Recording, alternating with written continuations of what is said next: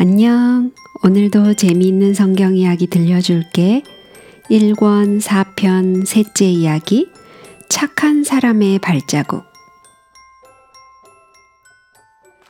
그 첫날 여행하는 행렬이 얼마나 멀리 갔는지는 모르지만 짐승들을 먹이고 어린이들을 돌보기 위해 여러 번 멈췄기 때문에 아마 멀리 가지 못했을 거예요. 그 다음 날도 그 다음 날도 마찬가지였어요.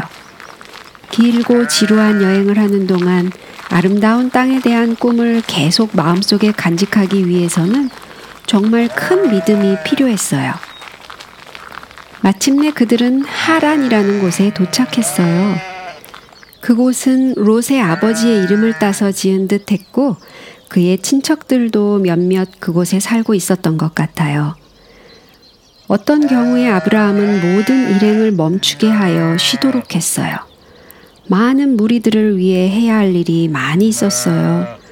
그때 아버지 데라가 매우 아팠기 때문에 그들은 데라가 죽는 날까지 하란에 머물게 되었어요.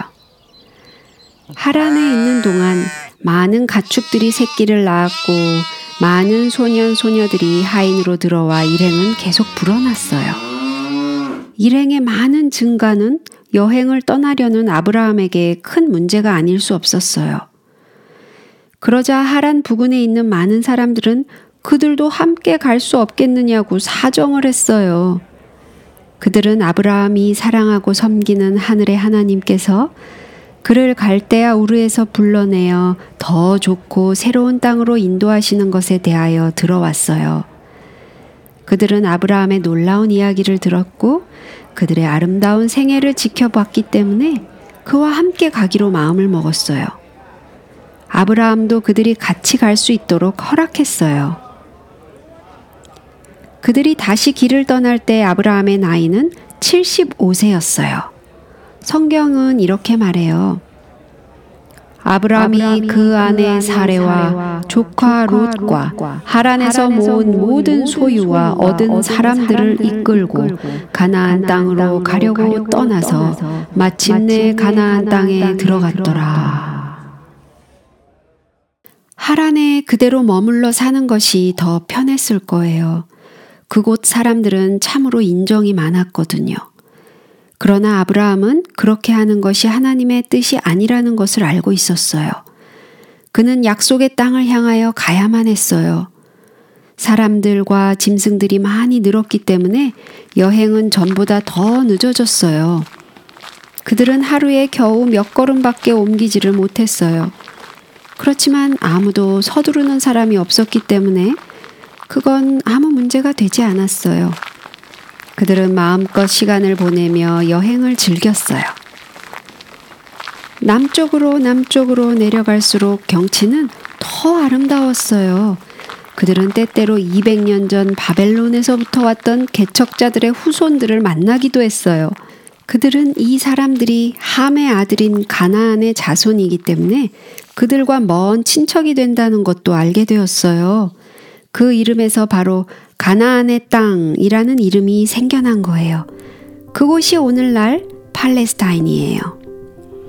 슬프게도 그들은 대부분 하나님을 잊어버리고 우상을 섬기거나 해와 달을 그들의 하나님인 것처럼 절하고 있었어요.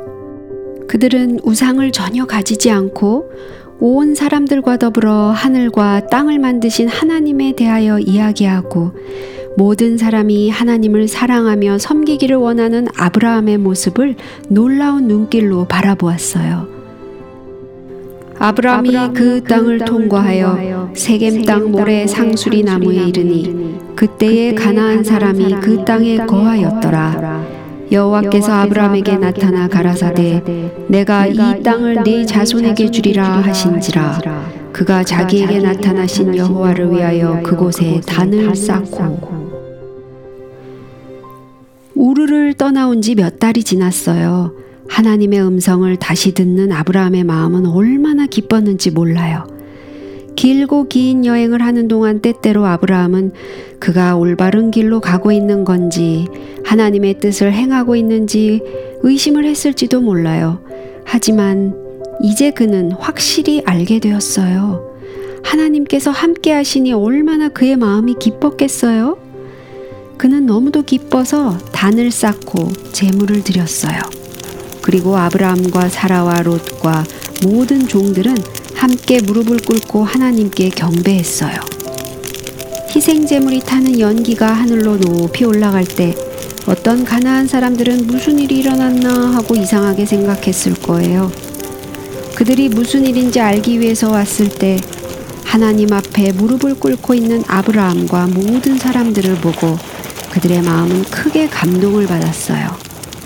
그들은 조상들이 들려준 크신 창조주를 기억했어요.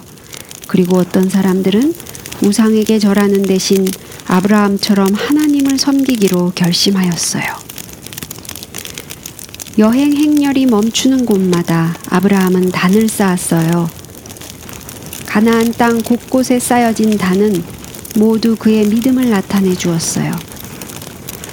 세월이 지난 후에 지나가던 나그네들이 그 중에 하나를 보고 이게 뭐고 누가 쌓았느냐고 물으면 사람들은 언제나 아, 이것은 하늘에 계신 여호와 하나님의 종 아브라함이 쌓은 재단 중의 하나입니다. 하고 말했어요.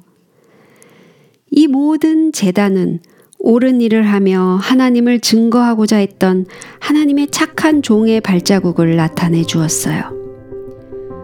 우리도 아브라함이 행했던 것처럼 해야만 하겠지요. 어느 곳을 가든지 우리는 우리의 믿음을 기념할 만한 것들을 남기도록 힘써야만 해요. 우리가 어떤 학교나 어떤 학급이나 어떤 동네를 지난 지 오랜 후에도 사람들이 항상 우리를 착하고 진실하고 훌륭한 하나님의 자녀들로 기억할 수 있도록 하면 좋겠어요. 하지만 우리는 항상 완전한 모범이 되지 못할 수도 있어요. 아브라함도 단을 쌓은 반면에 큰 잘못을 저지르기도 했거든요. 성경에 그러한 이야기가 있기 때문에 우리가 혹시 잘못을 저질렀다고 해도 너무 낙심할 필요가 없답니다. 아브라함은 여전히 남쪽으로 애굽을 향하여 행렬을 이끌고 갔어요. 그는 그곳에서 바로를 속이려고 했어요. 사라가 너무도 아름다웠기 때문에 그는 왕이 자기를 죽이고 사라를 빼앗을까봐 두려워했어요. 그래서 그는 사라를 자기 누이라고 거짓말을 했어요. 그의 말도 어떤 면으로는 맞아요. 그렇지만 처음부터 그가 사라를 자기 아내라고 했으면 얼마나 좋았을까요? 바로는 처음에 그를 잘 대해주고 많은 선물까지 주었어요. 그런데 마침내 사실은 드러나고 말았어요. 바로는 매우 화가 났어요. 그도 그럴만 했지요. 그래서 아브라함은 큰 창피를 당했어요. 바로가 사람들에게 그의 일을 명함에 그들이 그 아내와 그 모든 소유를 보내었더라. 부끄러움을 당한 채 그들은 다시 북쪽으로 향했어요. 비록 그가 저지른 실수 때문에 마음이 괴롭긴 했지만 아브라함은 어디로 가야 할지를 알고 있었어요. 그가 남방에서부터 발행하여 베델에 이르며 베델과 아이 사이 전에 장막 쳤던 곳에 이르니 그가 처음으로 단을 쌓은 곳이라 그가 거기서 여호와의 이름을 불렀더라. 그는 하나님을 나타내야만 했어요 바로의 왕궁에서 하나님을 드러낼 수 있는 가장 좋은 기회를 놓친 것을 얼마나 그가 괴로워했을까요? 그러나 하나님께서는 그를 용서해 주셨어요. 모든 것은 다시 전과 같이 되었어요. 잘못을 저질렀을 때 우리가 처음에 쌓았던 재단, 즉, 우리가 전에 하나님을 만났던 곳으로 가서 겸손하게 우리의 마음을 터놓고 뉘우치는 것은 아주 좋은 일이에요. 하나님께서 우리의 기도를 들으시고 용서해 주실 것이기 때문이에요. 또한 그분께서 여전히 우리를 사랑하시는 것을 알기 때문에 다시 일어나 나아갈 수 있기 때문이에요.